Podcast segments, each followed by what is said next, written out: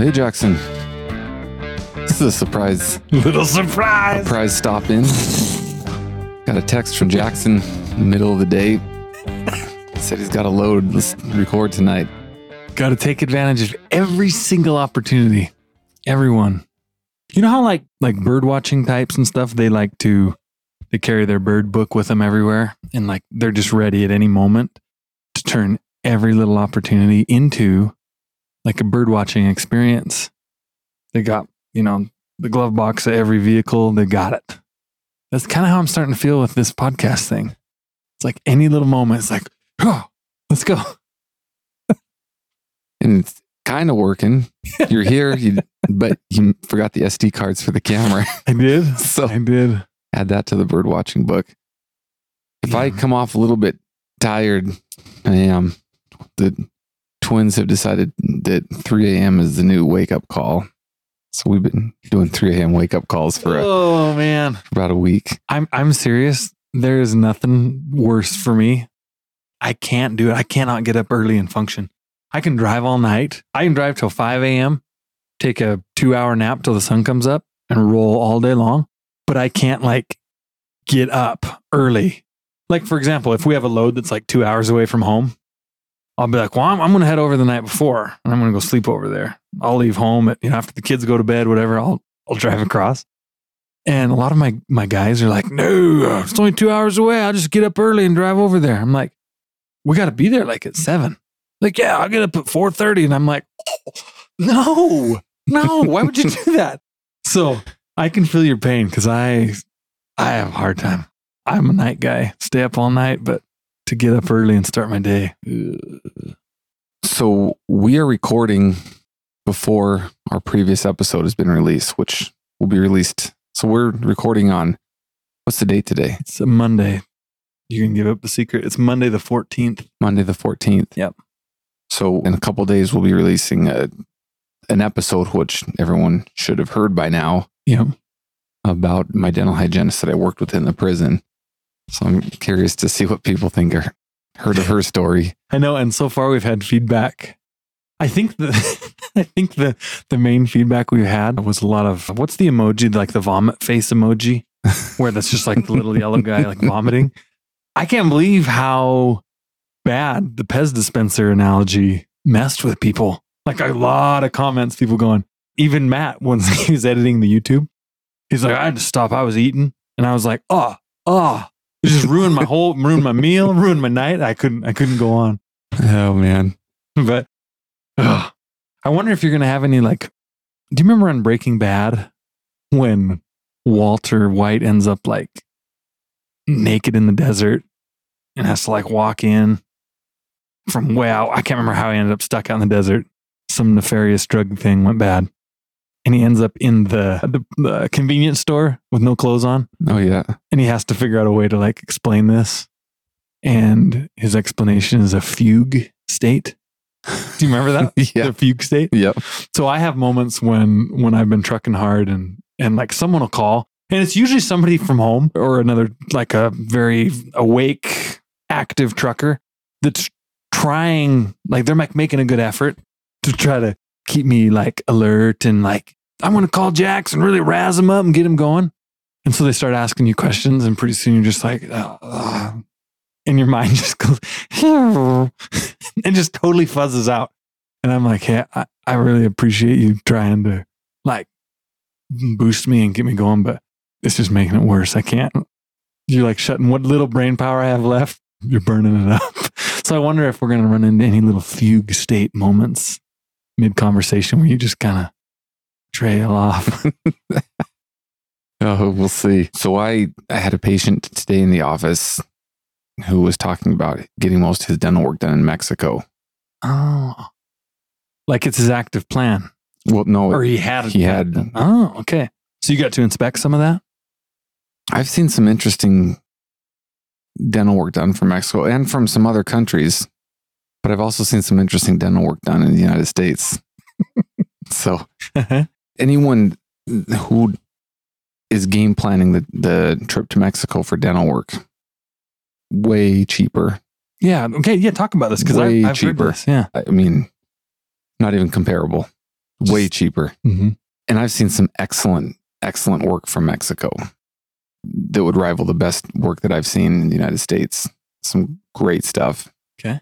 And I've seen some horrendous stuff as well. Do you tell them that it's horrendous? Were you like that trip you made to save money, I don't, well, or did you just kind of let it go and take care? I, I don't really say bad choice. I just say, well, we got some problems. Here's what's going on. My dental school was in Arizona, and we would have we'd have a lot of people come into the dental school to get work done. So we were down in, in the the Mesa area, you know, the greater Phoenix area, which is a, a lot of retirees who have all the time in the world. When you go to have your dental work done at a dental school, I don't know, three or four times longer than an appointment at a private office because they're learning every step almost from saying hello to the patient. You say hello, then go get your instructor to come check and make sure you said hello correctly. okay, I mean, it's it's like everything.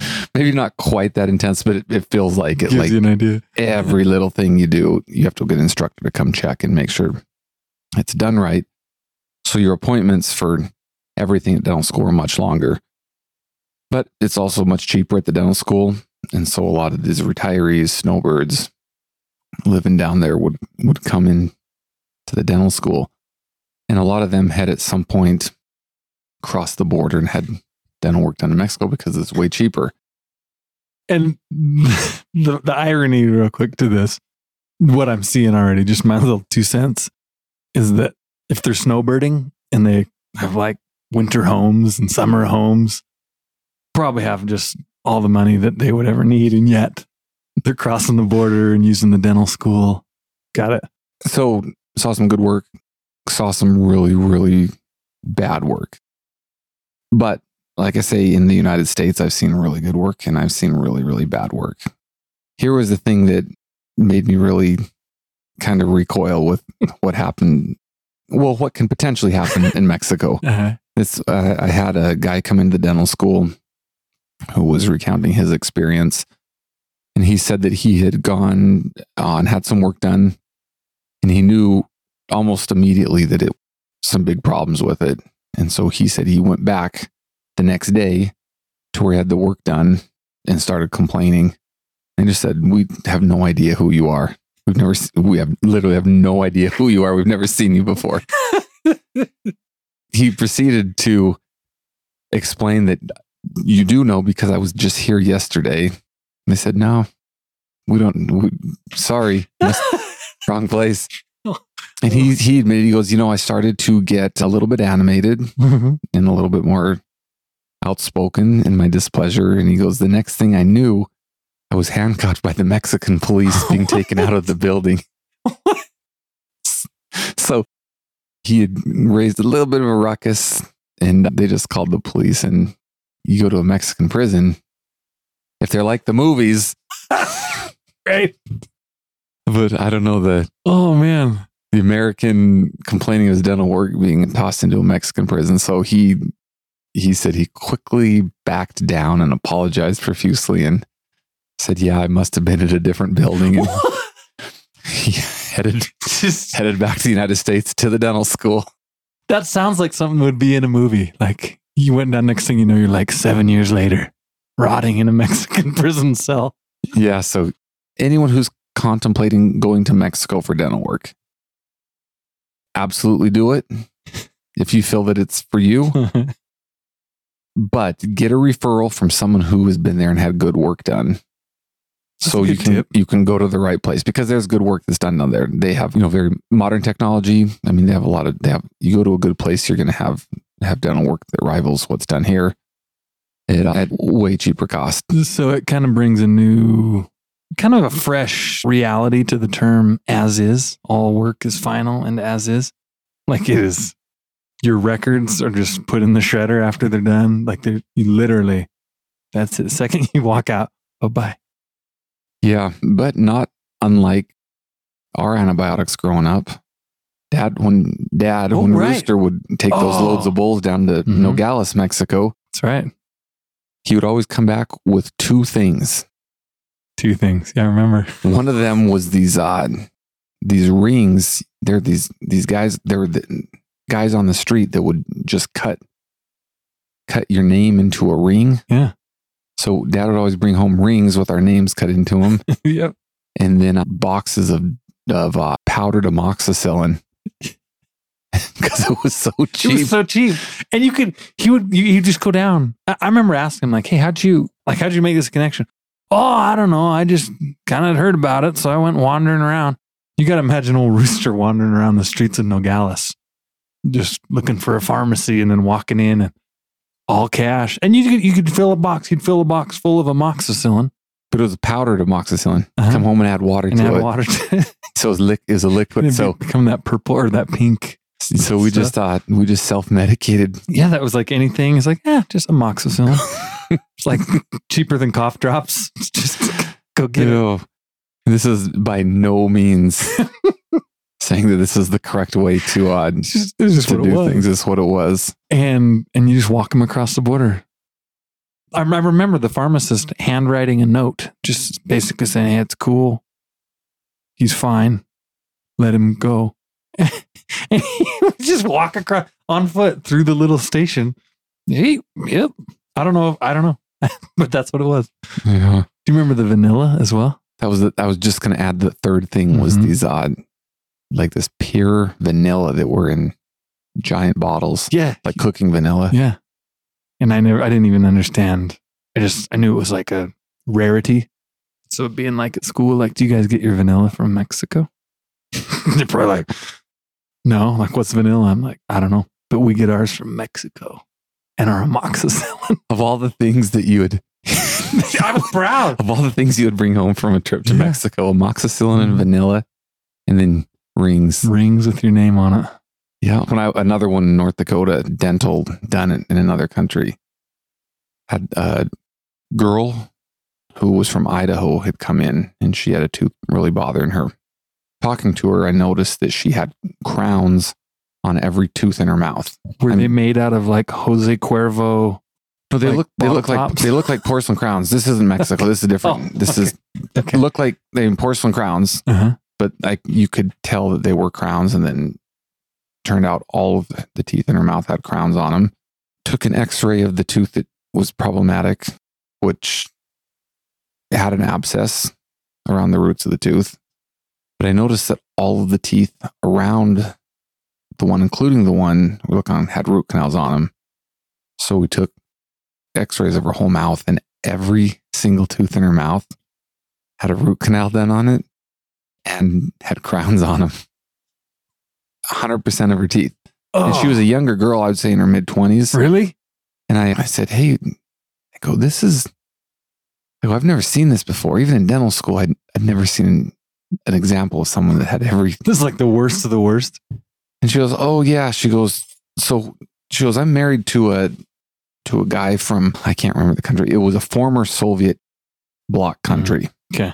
somewhere there in eastern europe. And she had married a guy from there. And she goes yeah i had this tooth that went bad and we went to the dentist here in idaho and he said it would need a root canal and a crown and the cost of it i don't remember the cost but uh you know back when this happened i'm going to say the cost for the root canal and the crown total was probably going to be 2500 bucks 2700 bucks somewhere in there. Uh-huh. and her husband said no way. He goes we're going we're going over to visit my family anyway. We will go to the motherland and we will find the dentist over there. he goes i know they can do it cheaper over there. Oh no. so i think she just ended up getting on amoxicillin of all things. And then they took this trip over to visit his family and so went to a dentist there. She said yeah they charged me $50 for the root canal and the crown.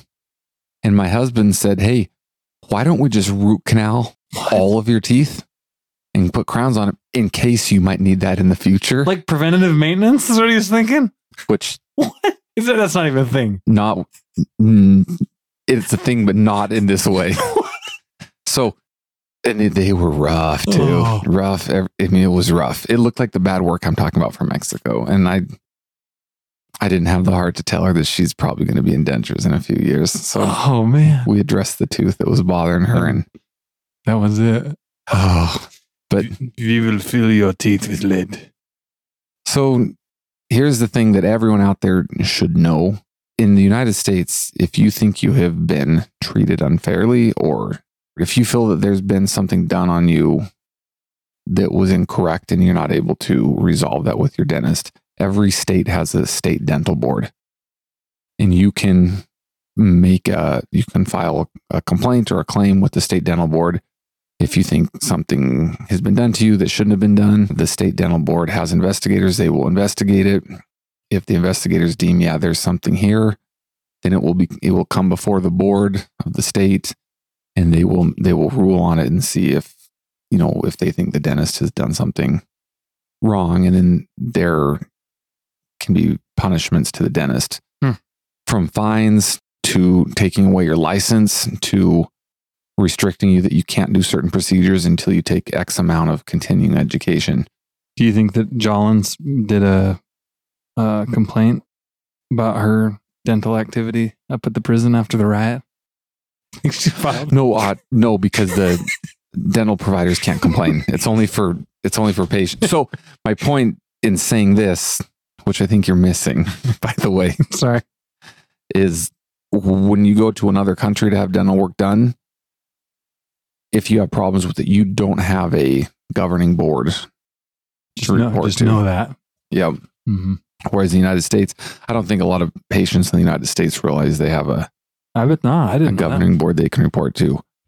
I have had a couple times where patients think that I did not do something in their best interest. And I absolutely feel that I do everything in their best interest to my financial detriment. Sometimes I even have to tell the person, I'm like, look, this is what you want to do, and it will cost you this many thousands of dollars. This is what I think you should do, and it will cost you this many hundreds of dollars. Do you think I'm like think I'm steering you in a direction? Right. I mean, if we do what you want to do, I'm going to make it, you know, 10 or 20 times more the amount of money off of you. And that usually they go, that usually stops someone what gets go, them. huh. but I've had some people who, who just really thought that I had done something not in their best interest. And, you know, I have the conversation. I always say, look, here is the contact information for the state dental board. Oh, you can just give it out to him. I, Like, I tell the patient because I say, look, either you don't understand or you don't agree with what Yeah. what we talked about here. And I, I didn't I don't sneak things on people. Mm-hmm. mean, we talk about it beforehand, but sometimes you know maybe someone wasn't listening or didn't fully understand, didn't communicate, they didn't understand. I think this only happened twice in my whole career, but I I give them the contact information for the state dental board and say, look, here is your recourse. I'll refund you the cost of what you did. You're still unhappy. Contact the state dental board. They will come investigate what's been done. They'll listen to your side of things. They'll come in and look at all the x-rays we've taken, look at my treatment plans, look at what we did. And if they deem that I did something inappropriate, there will be recourse against me. Huh. And usually when I when I tell them that, like, hey, look, here's the reporting board to report me if you think that and those two times it really took them back and they said, huh, Maybe you're right. maybe I'm right. Or maybe he really did what's my business, or what he sincerely thought was to the point that like you're willing he's to. he's willing to put this case before a, a panel of dentists Yeah. who probably will agree that Did you dig up the number for the Ukrainian dental board for this gal?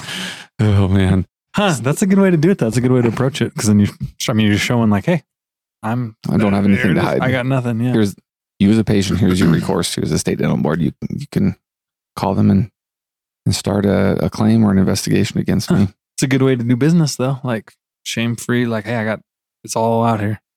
Here you go. Huh. And I will admit, I've had uh, patients come in for second opinions after something's been done. Again, I really try and do right by people. If we do something and it fails and it doesn't work, you know, within a, a, a reasonable amount of time, I correct it at no charge or I, I refund it. And I've found that that's not standard standard practice. But there's been some times where I think it's so egregious what's happening to people who come in for a second opinion. They've already paid thousands of dollars. And for me to fix it, it's going to be thousands of dollars. And I say, look, if this is what had happened, I would re- be replacing it at no charge or redoing it. Mhm. I can't do it at no charge with you coming in for a second opinion. And you're being stonewalled by the front desk at this office. Just ask the front desk person, say, could you please give me the contact information for the state dental board? Oh, And usually this is because Ah, that's smart. this is usually because they're trying to talk to the dentist and the front desk of the dental office is stonewalling and protecting the dentist not having to deal with the crazy patient. yeah. yeah. So I just say, hey, just ask whoever's the front desk not letting you, you know, not doing whatever. Just say, just say this. Say, hey, we just don't seem to be getting anywhere. Could you please give me the contact information for the state dental board? I would like to have them take a look at this. I guarantee you're going to make some That'll headway pretty you- quick. Yeah, that's smart. Those are some good nuggets for the people, man. Yeah. So That's good. maybe we should move on to some bigger and better things. We've been having the last week, week and a half, some stormy weather. Mm-hmm. Yeah. I'm going to tell you my travails in it Uh-huh. before you dig into yours. Okay. I hesitate to do this because the spotlight may diminish when it turns to you with how intense mine have been. It's all relative. I guess this is more frustration and kind of just shaking my head and can't help but laugh at government. So my dental office is on the main street of, of Choteau, Choteau, Montana. In Choteau, Montana, there's one on their main street, there's one stop sign. It's a four-way stop, a blinking light above it. And we're right on the corner there. And where our patients and staff park, there's a parking area right off of the off of the road.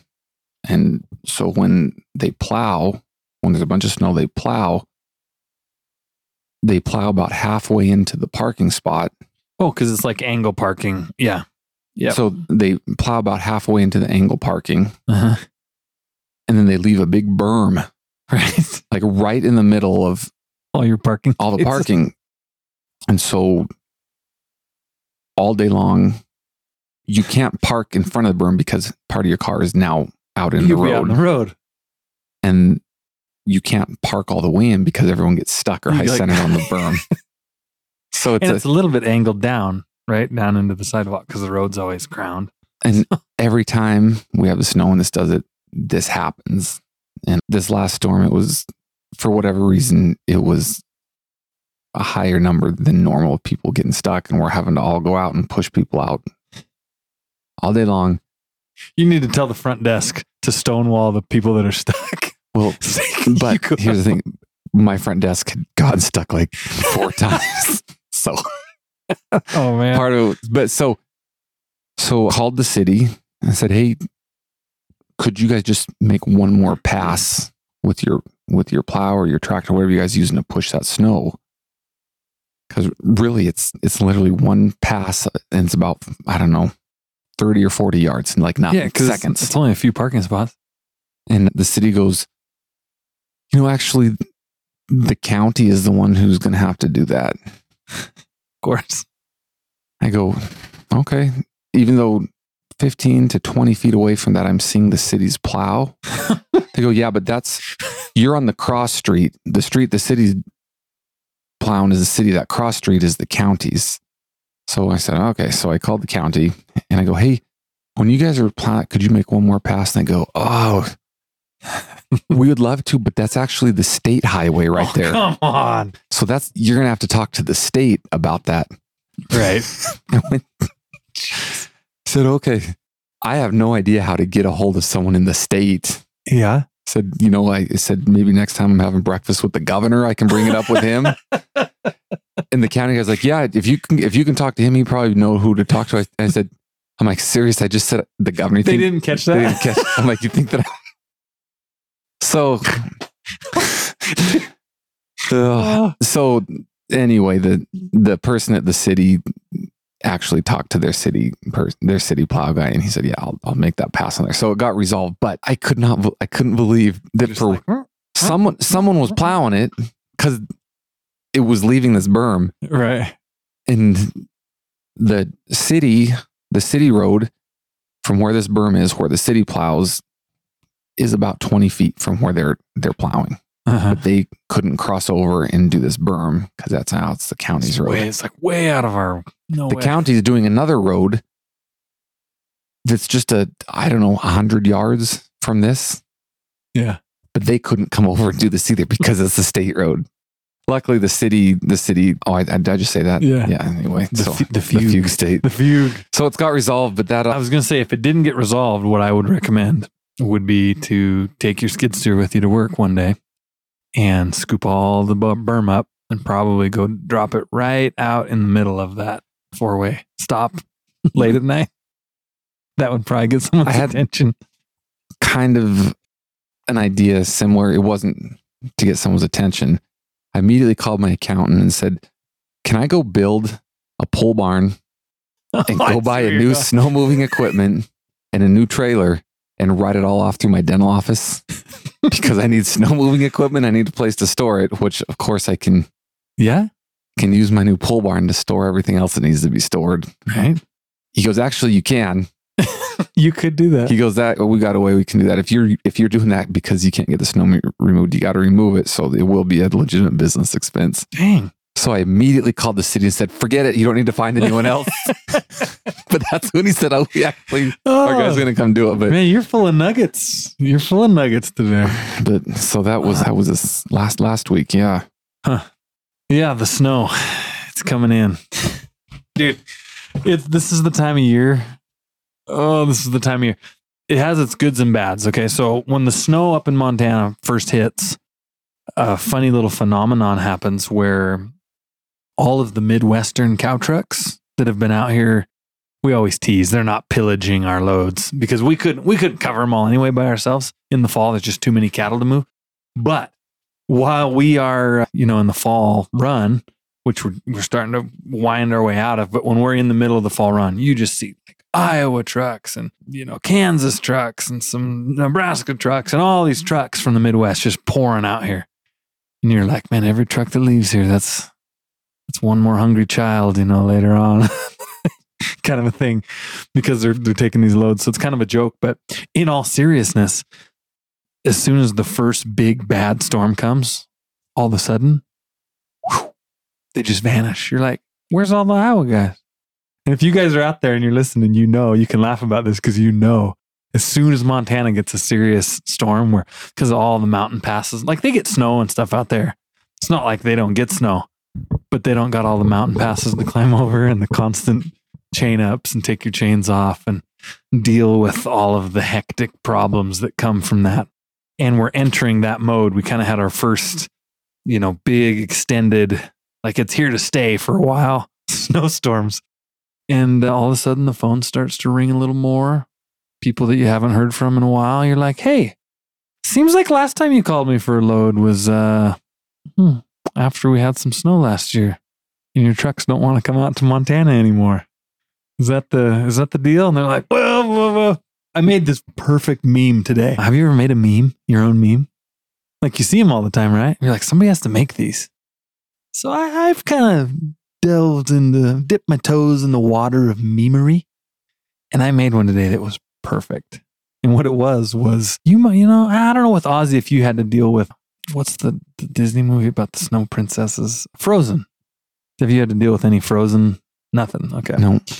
So there's a scene at the beginning of Frozen where these two sisters, the, the younger sister wants to play with the older sister. And so she's like knocking on her bedroom door and she's like, hey, come out. But the other sister can't come out because she has all these snow powers that are too dangerous for her. If she plays with her sister, she might hurt her sister with her ice power. So there's a scene where the young they, they want to keep this a secret from the younger sister. So I'm setting this up, and I hope this isn't the new comedic low for the episode. I hope it actually lands Oh, in your fugue state. I I, I don't know. so so there's this the scene in the I feel like you're getting a little. The wheels are starting to come off on your story. no no no because you're like starting to do hand animations no and no and sound I'm, effects. I'm a very animated person. And you're- no, you're wrong. and you're stopping to explain that you hope it comes off. You are wrong. All right. So the younger sister's like, Do you want to build a snowman? And she has all these ideas and like, Hey, you should come out and play in the snow and it'll be so much fun. And after she sings this song, her sister's like, Go away. And she's like, Okay, fine.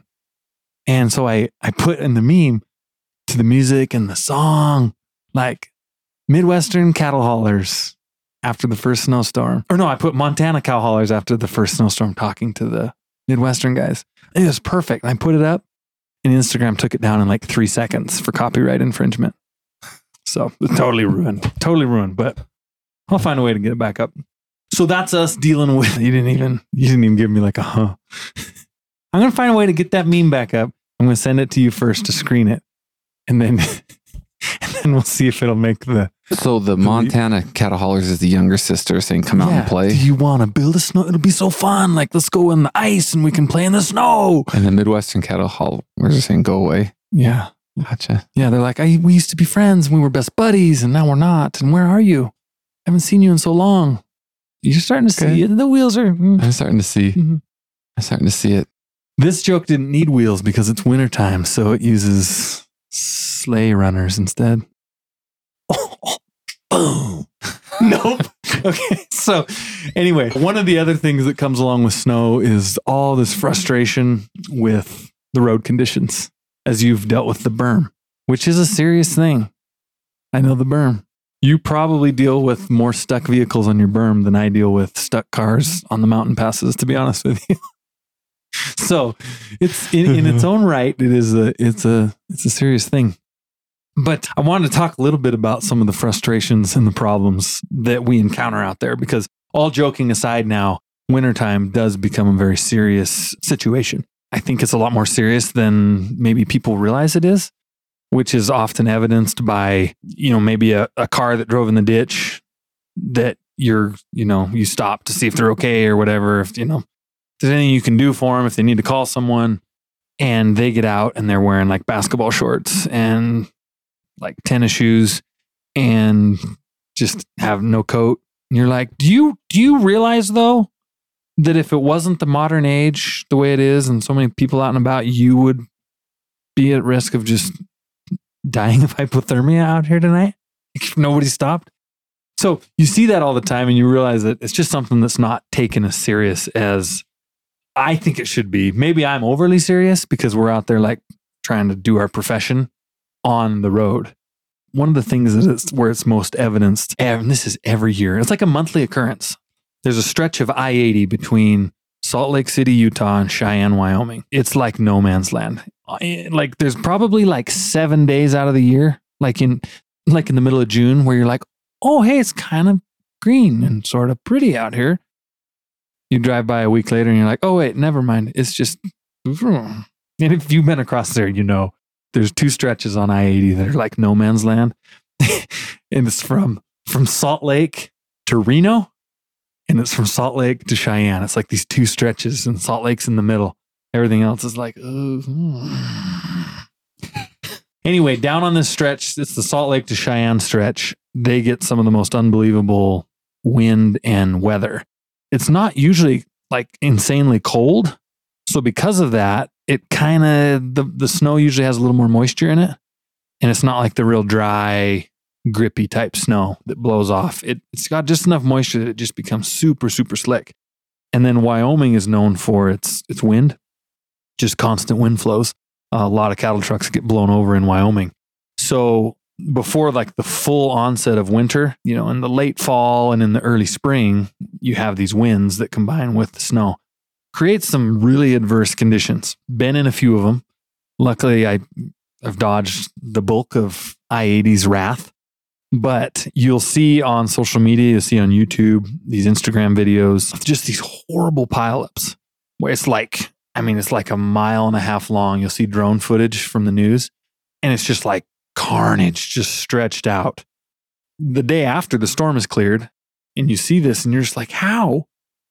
How did like 35 semis and you know 50 cars all get mashed into this just giant horror show and i mean and a lot of it's deadly a lot of people die get squished get pancaked between semis and it's terrible and you've seen even like have you seen any of these videos like like in ice storms a good ice storms down south and it's like semis just full on rolling in at like 35 40 miles an hour and just bam and then bam you can just hear these huge crashes, you know, as the videos progress.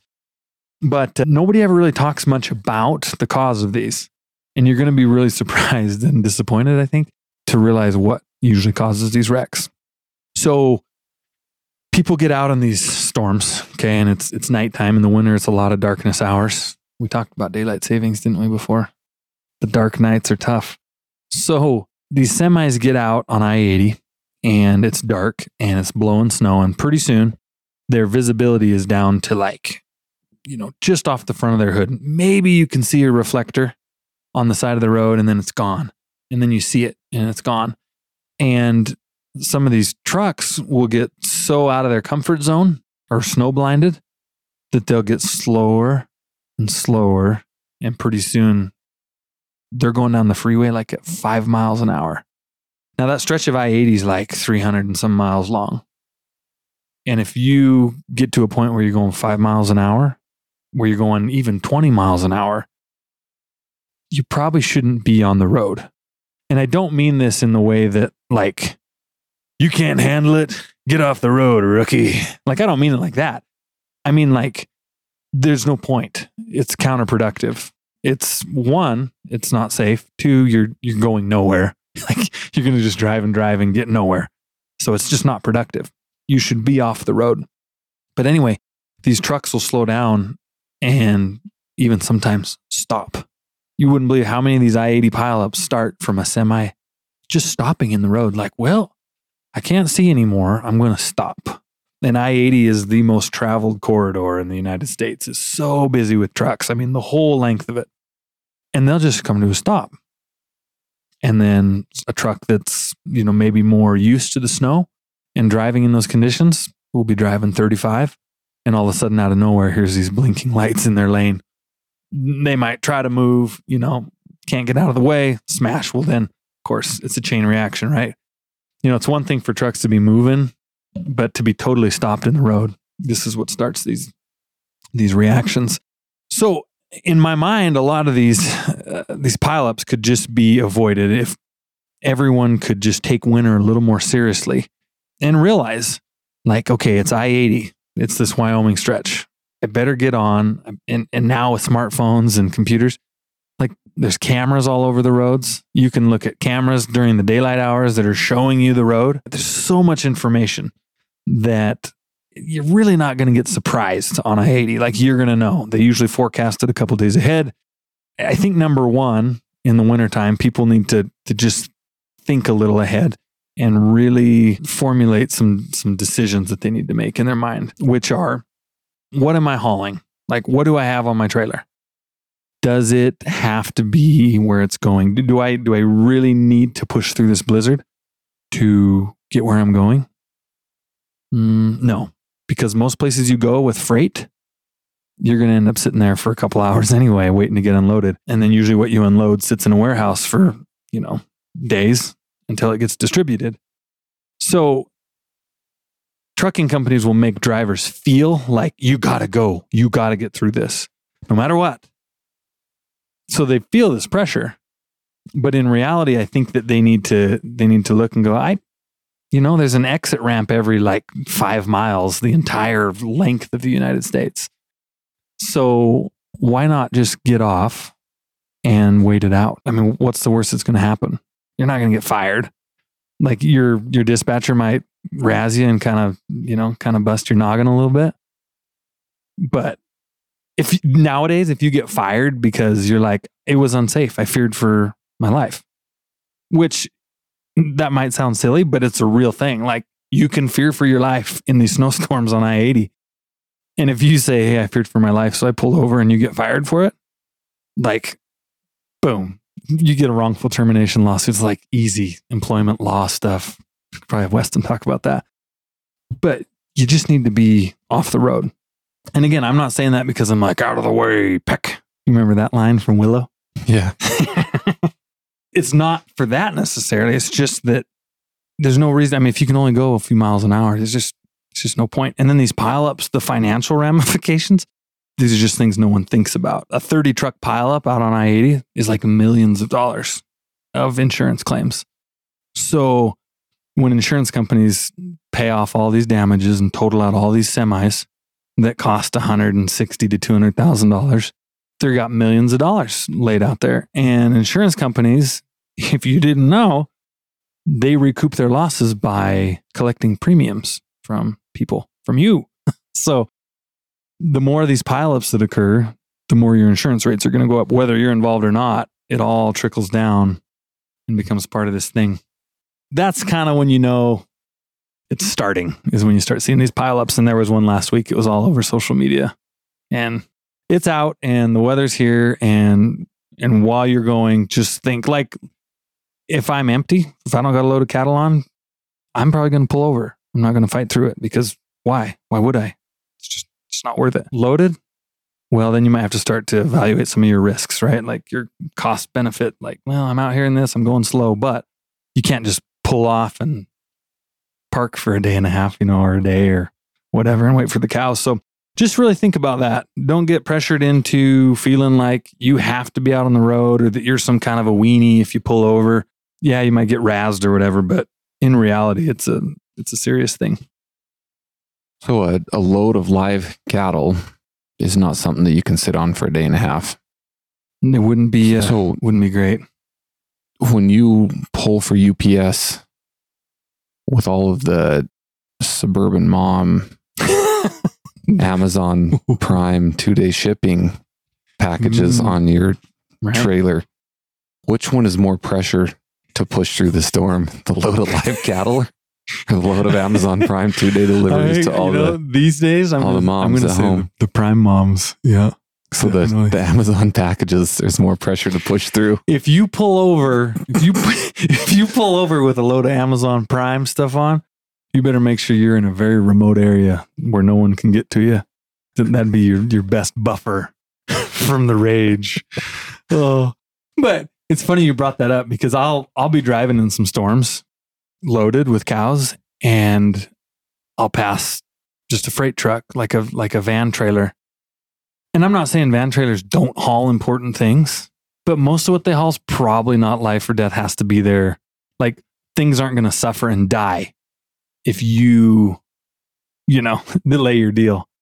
And it, and I always just think to myself, I'm like, why are you what? Why are you out here? Like I wouldn't be if I was driving for a company hauling freight and there's just some death bomb blizzard going on. I'd be like, yeah, see you in the morning.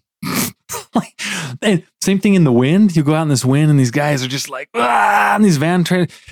And I'm like, why, Why? are you out here? I, cause I, I seriously, and to be completely honest, I would not be. I'd be the first guy to be like, I'm going to take a break, let you guys deal with it, wait till the sun comes up, let the, the, the state boys come out. The state boys, you know, not the county or the city, but the state guys come out and uh, get these roads plowed off. Because another little tip I noticed today, because the road's getting back here, and I'm going to go ahead for for your guys' sake, and I'm going to I'm going to tell you that the roads were really horrid uh, getting back here in, in places. But I do feel like delivering this podcast is life or death. So I really fought through the ice and the the rage to get up here. But something that I noticed, another thing, and this is this is just a little tip. It's kind of like the outside the country dentistry type stuff. If you're driving down the road and you catch yourself passing semis on bad roads, like you're like, this truck's driving too slow. I'm going to get out and pass him. You are sorely mistaken in your judgment of the roads. I'll tell you, if I was given like, if they're like, all right, you got to drive through this storm, I'm going to give you a choice of any vehicle you want. You can have like an all wheel drive, whatever. You can have a four wheel drive pickup. You can have a loaded semi. Take your pick and go. I would every single time pick a loaded semi on bad roads over uh, anything else. Anything else. But because everything now is all wheel drive and everything's four wheel drive, like everything, you know, used to be back when we were growing up, it was like four wheel drive stuff was kind of a newer, you know, all the old pickups had four wheel drive, most of them, but cars and stuff, it was like, no, no, rear wheel drive cars. And they were terrible on bad roads. But all wheel drive cars, four wheel drive pickups give people like the most outrageous sense of security False sense of security. false sense of security. And you'll see, I mean, you just be on a sheet of ice and you're loaded and you're gripping the road pretty good. And some car comes wheeling out in the passing lane and you're just like, and you're like blowing like white out dust, you know, and you're just like, dude, don't, don't, don't. But here they come. And pretty soon they get up there in front of you and they're going, and they, they get it back together. And like so many times you go down the road 20, 30 miles and there they are sitting in the ditch. And you're like, so just use that as a basic rule of thumb. If you are passing semis in the wintertime, you're going too fast because there's no vehicle that does better on bad roads than a loaded semi. And it's just because of all the weight pushing down. Like a four wheel drive pickup, that's great to get you out of snow drifts. Driving on like ice and stuff, yeah, it doesn't, your weight doesn't change. Your, the amount of force on the roadway doesn't change. But the car dealer's probably not going to tell you that. They'll be like, man, four wheel drive out there on the bad roads. Whew. I want to come back to that false sense of security. So if I don't come back to it, bring it back to Okay. it because you're saying if you are passing semis in bad roads, you're going way too fast. Right. Now, let's flip that on the other side. Okay. If you have semis coming up on you in bad roads, are you going too slow? Mm. No, and that's this is a challenge. This is there's not really a good answer for this, but this is the challenge. And this happened to me tonight. I was going up. I'm going up. I mean, it's just the wind's been blowing. It was like 28 degrees, 30 degrees all day today, and the wind was blowing 20 miles an hour. So the roadways were clear, but the wind would blow snow over and then turn it to pure ice. Well, the wind all kind of shut down tonight. So you can just see the reflection off the ice on the road. And I'm going up, I think, what do they call it? Like eight mile hill or something. right? Right, the belt and belt. Uh, the hill actually coming from Geyser up into the Belt Canyon. Anyone who's driven in Montana between Geyser, This Highway 87. between Geyser and the other side of Belt, Yeah. there's some Some stuff It- that goes on. crazy. I know. There's times where I, I go, I don't know, in a car or a four wheel drive truck, I go, I don't know if we're going to make it up this hill. Yeah. yep.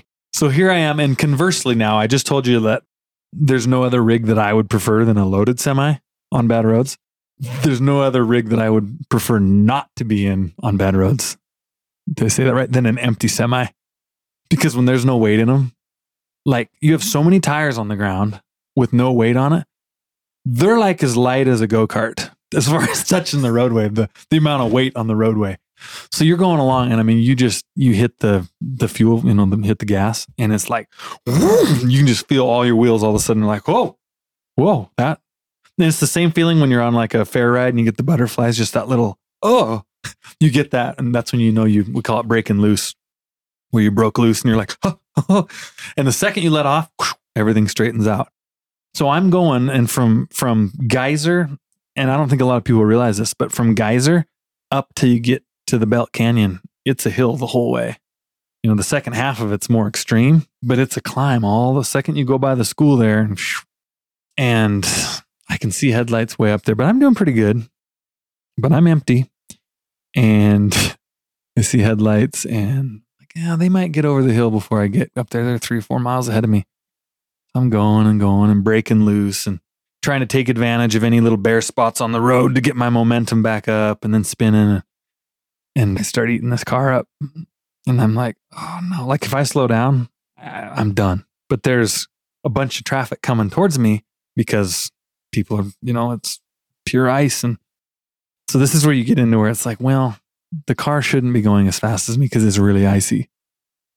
But it's got to get out of the way or I'm going to get stuck on this hill. So, oh man, right at the last little bit when I'm about to back out of it, traffic clears. And so I move over and you're trying to get momentum and you're like, would you just slow down a little slower? Because you're going up the hill and you're empty and you and you spin and they're probably just thinking like, what is this guy doing? Motorists don't realize, you know, all the stuff that's going on for a semi. You know, especially when you're empty on these roads and trying to climb hills. Momentum is so important to getting over hills, and you lose your momentum. It's like just forget it, go chain up because like that's it. And then even on ice, good luck getting started empty and you're chained up. You just sit there and spin, and you'll move like an inch. You're just digging on the road with your chains, and you'll finally get going. But yeah, to your point, should the car speed up? No, cars definitely have to go slower than trucks. But there's these rare moments where you're like, get out of my way, get out of my way. and that, that just adds to the, that's just another, All right. So let's sum that up.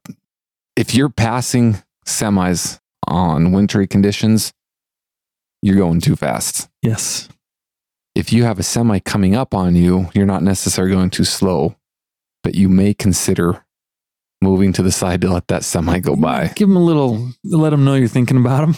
yep. That you're aware, like, mm, this guy, because it, it, it can be a big mess. You, you get shut down on the road in a semi, and it's like, now I'm going to be stuck on the road. So you're going to cause, essentially, you're going to cause it like a, like a safe pile up, but you're, you're going to stop traffic.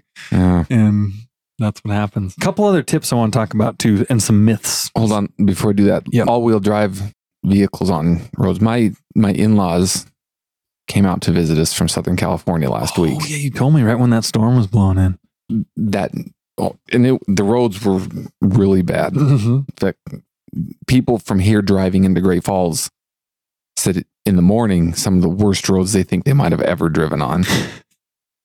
and I, I offered to come pick them up at the airport, and they said no, we just want to rent a vehicle and and come out.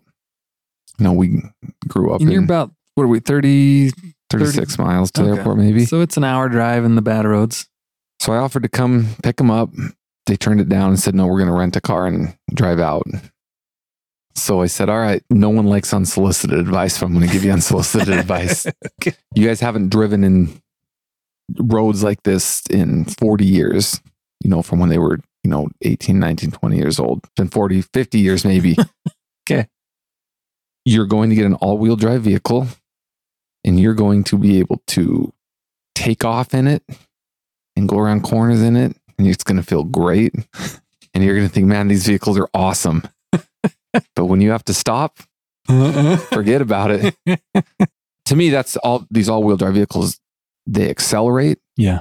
and they will maneuver very well on icy roads, slick roads, bad roads. And it puts you, it lulls you into this false sense of security that you're good to go. Yeah. But they don't stop any better than anything on Ice ice. is ice, right? So you, you end up going much faster than you should. And if you need to slow down or stop, you, you can't.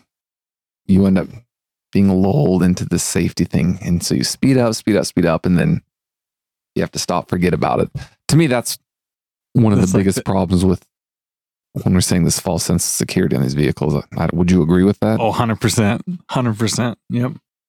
Yeah. And that's, I mean, they're great. It's like, it's great technology. Glad it came out. But people knew when you were in an old rear wheel drive, it was like, you, you better be careful. Well, and also all the electronic sensors on these vehicles. You just one wheel starts to slip, you know, they pull the power off of it Yeah. to other to other wheels. Uh, It's all automatic. Yep. Which again makes this vehicle accelerate and handle Yeah. good. Cause you don't, yeah, you don't even realize this wheel spinning. Like I was just telling you, when your truck breaks loose, you're like, oh, cause you feel those, all this giant machine shift and you didn't tell it to shift around and it's moving around. But in them cars, no, you don't, you don't feel it at all. You're right. Those sensors are just Computers like, take care of all of it, try the front one, do the back one. and it's like instantaneous too. Yeah. It's- but with but that doesn't have anything to do with stopping. Oh, you're so right. So, along those same lines, there are some operational things. And this is, if you're not trucking, if you're an old trucker, you're going to nod your head and go, yep. If you are not a trucker, you're going to go, huh, I learned something I didn't know. And if you're a young trucker, please take this to heart. So, when the roads start getting getting icy dicey, cruise control off. Absolutely cannot cannot use your cruise control. And the reason why, if you don't know this, and this isn't this is for cars too, because a lot of people don't know this one cars. And this seems like this is redundant old information, but I can't tell you how many vehicles. I mean, you got to understand. I you well, I spend like six months of the year driving on these bad roads eh, to the tune of you know fifteen thousand miles a month, probably. So you see a lot of things, and vehicles that have gone out of control after crossing a bridge is one of the most common. And it's a sure sign that they had their cruise control turned on. Because what will happen is when it's like 30 degrees, the ground is warm. So snow's falling on the road and it melts, right? So it's spraying up water. Well, you get to a bridge and you may have seen signs that say ice on bridge. This is why. Underneath the bridge, there's no insulation. It's just free hanging out there in the open air. There's air on top of the bridge. There's hair, air, not hair, but air yeah, I love hair, but underneath the bridge. So because of that, it freezes quick. And so someone will have their cruise control and they're like, man, roads are wet. It's all good. They'll hit that bridge and all of a sudden, all that resistance that the engine had to propel the car down the road, all of a sudden that's all gone. Because when they get on that bridge, it's ice, it's just a sheen of ice. And so all of a sudden, and if you've ever had this happen to you, you'll laugh because you'll know all of a sudden your RPMs go like it's like car like red lines before your computer can realize what's going on. And that's all it takes. Your wheels just whoa, they'll rev up to 80 miles an hour. And all of a sudden your car is going whoa, whoa, whoa. And then from there, you know, say you cross the bridge and you're angled this way. So you're sliding at a 45 down the, the lane. And then you hit the ground again, the insulated ground, which is just wet. And all of a sudden your car goes whichever direction it's pointing, that's the way it's going to shoot once once it hits traction. And so it hits, and you got to remember the cruise control's still on. So once it hits that, it's still propelling it, and you just launch in whatever direction it is that you're that you're headed. So cruise, and, and so you know, imagine this now, and then imagine it in a semi. It's all the more vital. Roads are bad. You use your foot pedal, and that's how you go down the road. Every time you cross a bridge, you're off the gas. Not only when you cross bridges, but you'll get like slick spots where, for whatever reason, maybe the wind's gusting up over the road, blowing snow. You got to watch for that stuff. And when you see those things coming, you got to just let off. Coast across coast. it.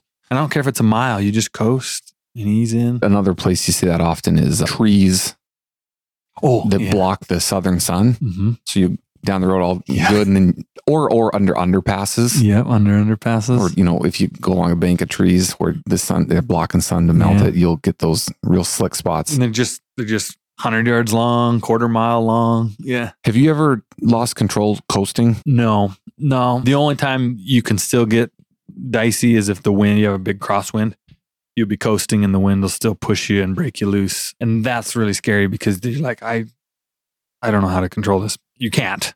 You just gotta hope that You you'll hit something you dry. The edge. Yeah, hit something dry. So I don't think that I the times where I, I have felt vehicles lose control on bad roads for me is braking Mm-hmm. or accelerating or power to the wheels Yeah. of some sort, Exactly. which is cruise control maintains power and that's why you know you'll you'll spin out. But if you are hitting when you see watch for ice on bridge, it doesn't say put your brakes on on the bridge. yeah, that's because that can be just as That's bad. going to be just as bad Yep. potentially as uh, being the cruise control. But also, it's very bad for the person behind you if your car does happen to stop and then they, they Right. have to try and stop if you. So Yep. just simply take your foot off of the gas and Yep. coast across the bridge. And the chances of losing control Almost zero. almost zero Yeah. if you're coasting across these icy spots. Yep. Don't brake, don't accelerate. Yep. Yep. Another another trucker trick. That's great. Another trucker trick is that a lot of times cars will drive in the main like in their lane, they'll make tracks, right? And those tracks during the daytime will get wet. And then when it gets a little colder, those wet tracks freeze.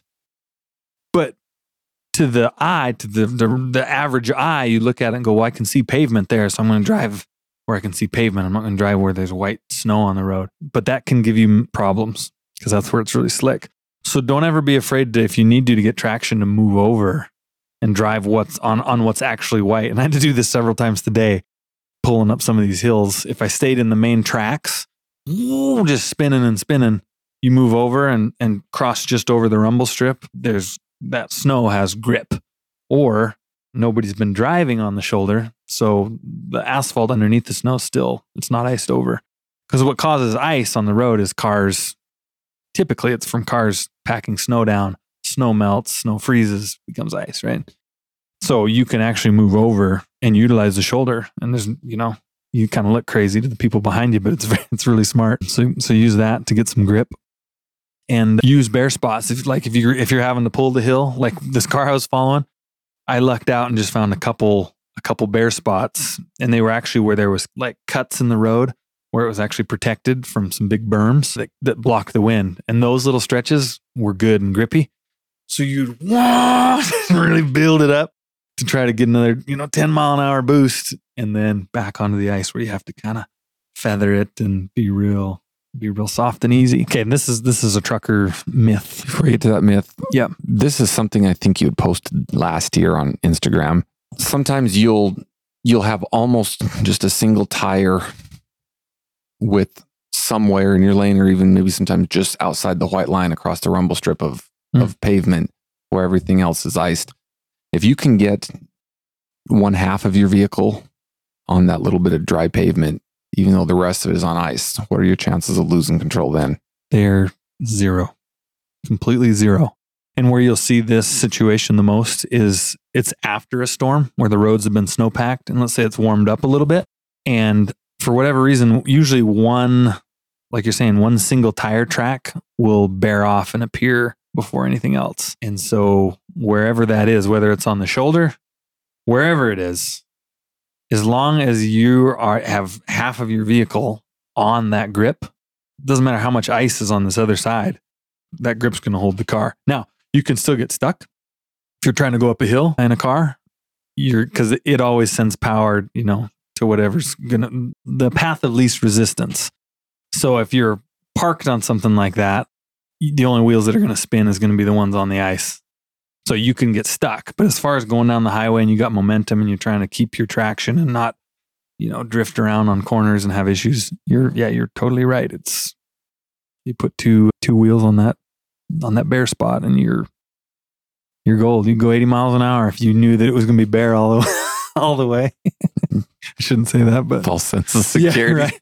And then all of a sudden it disappears and you're like, oh, oh, oh. And there's nothing worse than that feeling. You get this hauling cow sometimes when you get into a corner and you're going just a little too fast. And you just go, oh, oh, oh, oh, oh, oh, oh, oh, and you just tighten up in your seat and you're like, ah, and you're so mad at yourself for like being like four miles an hour too fast. And that's all it takes. You're just like, oh, no, no, no, no, no, no, no. Okay. And you'll get that sometimes on the on the snow where I mean everybody, even even myself, you get caught in a spot where you're like, oh, oh, oh, oh, oh, this is too fast. Like in the all wheel drive when you're like, I gotta slow down. You're like, I can't slow down. I gotta ride this out. Yeah. All right, trucker myths. Trucker myth is that, and, and this comes from manufacturers actually saying Jake brakes on the ice on bad roads are a huge no no. Like, do not use your Jake brakes. Do not use them. And I could not, I just completely disagree. Totally disagree. Here's why. What Jake brakes do is they they basically retard your engine down so that instead of having big, nice, full strokes and running, it is shortening the, the not shortening the stroke, but it's causing more compression in your engine, which slows your transmission down, which in turn slows your wheels down. Okay. So it's a way for your truck to to brake without touching the brakes. The engine brakes. That's what they call it, an engine brake or a Jake brake. That's a good sound effect, right? Yeah. It's like people's favorite sound that they associate it with trucks, right? That's what a Jake brake is. So when you're driving, if you've got like a slight incline, you just turn your Jake brake on. This is on normal conditions. Turn your Jake brake on when your RPMs are high and it'll, you know, make that noise and it'll slow your truck down. Keeps you from having to push on your foot brake. Saves your brakes, really helps you slow down. It's a huge aid in, in slowing down. So they say on the ice, well, don't use it because what can happen is what people normally do, they'll rev their engine up. You know, when you're going down a hill, naturally your engine starts revving up, right? Because you're going faster. So your RPMs get higher. Anytime you're driving faster, your RPMs are going higher. So when your RPMs are high, that's when your Jake brake is actually has its its its most effective because the engine's really spinning fast, and that's when it's going to make the most noise and be the most violent. So on bad roads, if you hit that Jake brake when your RPMs are up high and the roads are slick, it'll actually lock your it has the power to lock your wheels up as if you had just slammed on the brakes to lock everything in place. And so because of that, they say do not use your Jake brakes. It's just it can be very dangerous and it can be if you don't know this and understand this. So I don't know how I would drive on bad roads without my Jake brakes for slowing down and and just easing into things. When you get on bad weather, your air brakes just become less responsive, so you find yourself pushing harder on your brake pedal to to stop and whatnot. And what can happen is you can end up pushing really hard on your brakes and all of a sudden, you know, some ice breaks loose or whatever and your brakes grab and you can momentarily lock up your wheels. And trucks all have anti-lock brake systems. So they're designed, you know, if that happens, don't worry, your truck will take care of it. But I prefer to feel what's going on. I like to be connected to the road a little better. So I use my Jake brake, but never when your RPMs are high. So normally, you know, good Jake brake range is going to be from 1500 RPMs to 1800 RPMs. That's like, that's a great Jake brake time. You do that on bad roads, you're almost immediately, and you're always using it when you're going down a hill. You're immediately, because of the slickness, going to cause your wheels to start locking up and you'll, your truck will kick out and you'll, and you'll, you'll break loose. So if you use your Jake brakes when your RPMs are really low, it doesn't have the effect, but it still does things. And what, what it does in the lower RPMs, it's not, it's not as violent. So it'll slow you down just a little bit, but nothing like it would on, on dry ground. This will make sense to you guys that drive truck. So use your Jake brakes on bad roads, but never use your Jake brakes over about 1400 RPMs or you're just asking for trouble. So like when I see a car way up there going, oh, I think they're slowing down. I'm uh, I'm not going to be able to hit my brakes. They're going to be sporadic and weird. hit that. You, you can actually grab a higher gear so your RPMs go even lower and then hit your Jake brakes and it'll just ease you in real nice. So I think it's a myth that you shouldn't use your Jake brakes with the little asterisk that says when used properly. Like old old timer and Rooster taught me that.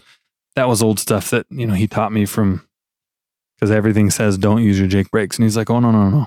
You have to use your like you'll hate it. You have to use your Jake brakes, but here's how you do it.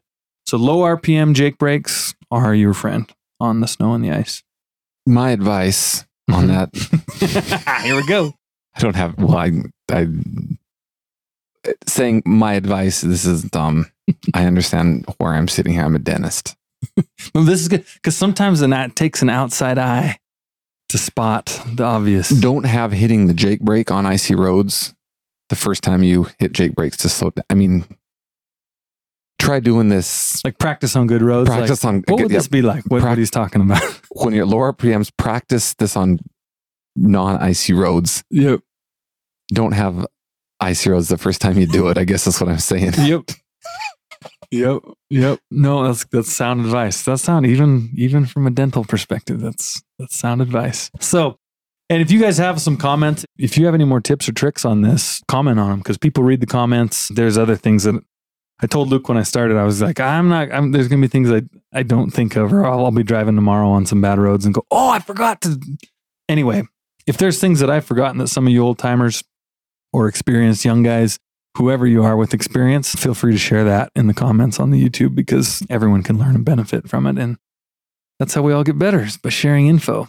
I'm going to say something that we said on a, a, previous podcast with, I don't know, maybe it was maybe the third or the fourth one when Roos was first on. Uh-huh. This is something that, and I'll say it again for anyone who might just be starting to listen. This is something that, that Roos taught me is there's a point at around 30 to sometimes 34 degrees, where you can be having really wet snow. It's melting when it hits on the ground, and you can't tell if what you're seeing is a wet road or if it's a road that has frozen and mm-hmm. it looks wet, but it's not, and you, you just can't really tell.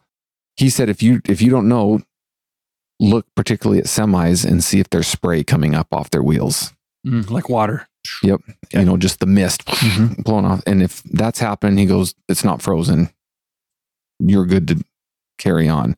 If the roads look wet and you're having precipitation of some sort right around that freezing mark, but spray's not coming off the wheels, he goes, it's it's not wet. It's danger. It's I mean, dangerous city. Super dangerous city. Oh, and it's eerie because the noise goes away too. If you're really if you have your window cracked, spray makes noise, right? Hitting your mud flaps and your fenders. And at the same time that that water disappears, you're just rolling down the road and you're like, oh man, I'm going way too fast for this little moment. to kind of sum that up, at around 32 degrees, mm-hmm. you know, freezing point. Yeah. Minus a couple, plus a couple, you'll you'll get times where you're getting precipitation Sometimes it's freezing rain. Sometimes it's just really wet snow, but the roads are wet or they look wet and they're frozen. Mhm. The easiest way to tell while you're driving is look at vehicles around you, particularly semis. If you've got a bunch of spray kicking up off the roads, you know, mist and water spraying off their wheels, it's wet, it's not frozen. But as soon as that spray disappears, Better coast. you better coast because it's, it's frozen. It's going to get dangerous. So that's yeah. just that's something a repeat of something we said previously. Yeah, and I live by that like every day. I constantly use that. I'm glad you brought that up. So, one of the last things here that I'll give you just one last little nugget. This is not ice related. This is a gadget that I encountered this week. Been making the social media rounds. New trucking gadget, a gizmo of sorts. Hmm? Getting excited to know what this is? I'm, I'm getting excited.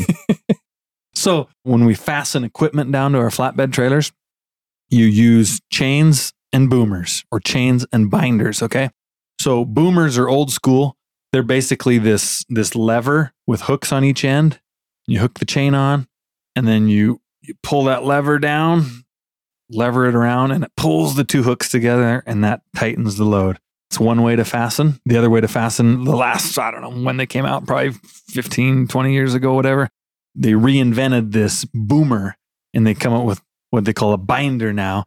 And basically, the binder has two hooks on each end. But instead of using a lever to pull them closer to each other to, to tighten the chains, they screw into a tube. They're threaded, and you turn this tube. And as you t- turn the tube, it pulls the just like a like a bolt would. It just threads the hooks in and tightens the chain, right? And people, a lot of people love these because they have a little handle on them and they're they're, they're like a like a socket, like they ratchet. And you just boop, boop, boop, boop, boop, boop, and you tighten them down. People love them. Personally, I, I'm kind of old school, so I'm a, I'm a, I'm a boomer, bar and boomer guy. But the binders are, they're, they're handy. You like binders, right? I use the binders. Okay. The, the boomers, you can't do it with just your hand. I, You, right. you have to have some a pipe for some leverage. To, Yeah, yeah. So you have to put a pipe on the end of the boomer. So you have a big, like a big lever, a lot of leverage, and, and you tighten them down, and they're they're a little more hazardous. I feel like. I have too many times been the person that's been sent to go find, go find something to Go find a some- bar. go find a bar to put over this. And so you're out scrounging through people's junk piles trying to find something. So Uh, yep, yep. I prefer the what what's one called? The binder. I call them binders. The binder Ratchet binders. you just Yep. So, and those are great, but there's one moment where people don't care for those. It's after you get where you're going and you're going to let your equipment off. You reverse the ratchet and you give it a few ratchets, and then it's loose enough to unhook the, the chains. And then you drive off, go do your thing. Well, when it's time to reload the equipment or you're on the next deal uh, or you're putting your stuff away, you have to unscrew these binders so that your hooks will be all the way fully extended out again. And let me just stop right here. yep. I cannot in any conceivable way think I'm the only person who does this trick to unwind it. okay. Okay. Uh, what's your and if trick? you haven't figured this out, maybe you're going to completely become a binder person. so they're sucked in. right. You just have your ratchet setting whatever way you hold it. You just Oh, you, you spin it and it just you for anyone not watching this, This can be hard I'm, to explain. I'm demonstrating this, but you you hold the two hooks on each end, and you can start to just Kinda make a spin the handle in a circular motion, Hands, yeah. and that handle will just spin. Right. It'll just pull those things out. You can lengthen it to the whole length needs to be in five seconds, maybe. Pretty quick. Okay. You've never seen that. It's not quick enough. It's not quick enough because I'm about to introduce you to the Ratchet Master Gizmo Bop 3000. All right. You've seen someone do what I'm talking about because I can't. Okay. Yeah. Because you're acting like it No. just ends up being this disaster trying to unwind No, it. you can. The the catch with on the trucking, the semi side is that sometimes that bar is pretty long and it's pretty heavy. And someone maybe not paying enough attention to the longer handles might bop themselves Right the between the forehead, eyes, yeah, okay. possibly. But I do know what you're talking about. And I agree. And it gives you like a workout kind of you're doing this. So, and I'm not knocking this product. This is not me trying to dog some. It, the invention works great for what it was intended for. And these guys came up with a very fast way to extend the hooks. Okay. So they came out with some kind of a contraption that basically latches on. You put it on over the top of the ratchet mechanism. And then out the side of it, it has a little gear drive. Then you go and you get a cordless drill and you hook the cordless drill into the, the, the device that you've attached to the ratchet and you pull the trigger and it goes crazed. And all of a sudden, the hooks are they're just out to the end. I mean, very quick. Very, very quick. So, I mean, maybe not. It's it's got to be the quickest way. So if you really want to get them out fast, you got to use this thing and get your cordless out, and, or go spend some money on a cordless. What are you thinking right now? What what what are all the thoughts going through your mind? Just amazement. So you got to hook that piece onto it, Yeah. and then you got to hook the drill onto it. Mhm. But once you start the drill, man, it's like. I have to think that, well, I'm using them for the binders for, you know, just my flatbed. Uh-huh. So I guess I haven't seen ones with a much longer Yeah. handle. But if I'm thinking of that, the work involved to do what you're talking about versus the five seconds or less for me to just unwind mine myself, Mm-hmm. I have to think it comes about out the same, Mm-hmm. Yeah, I agree. minus the cost of a cordless drill. I agree. Here's my here's my here's my beef with it. This is what has me just going. "Ah." Like the trucking industry is, as far as physicality, it's it's gotten stagnant and it's getting worse all the time. You just like they like encourage sluggery, where you're just like a blob on the seat. Like they're like, hey, our, come drive for us. Our trucks have automatic air switches that will unhook the latch on your trailer. You don't have to get out.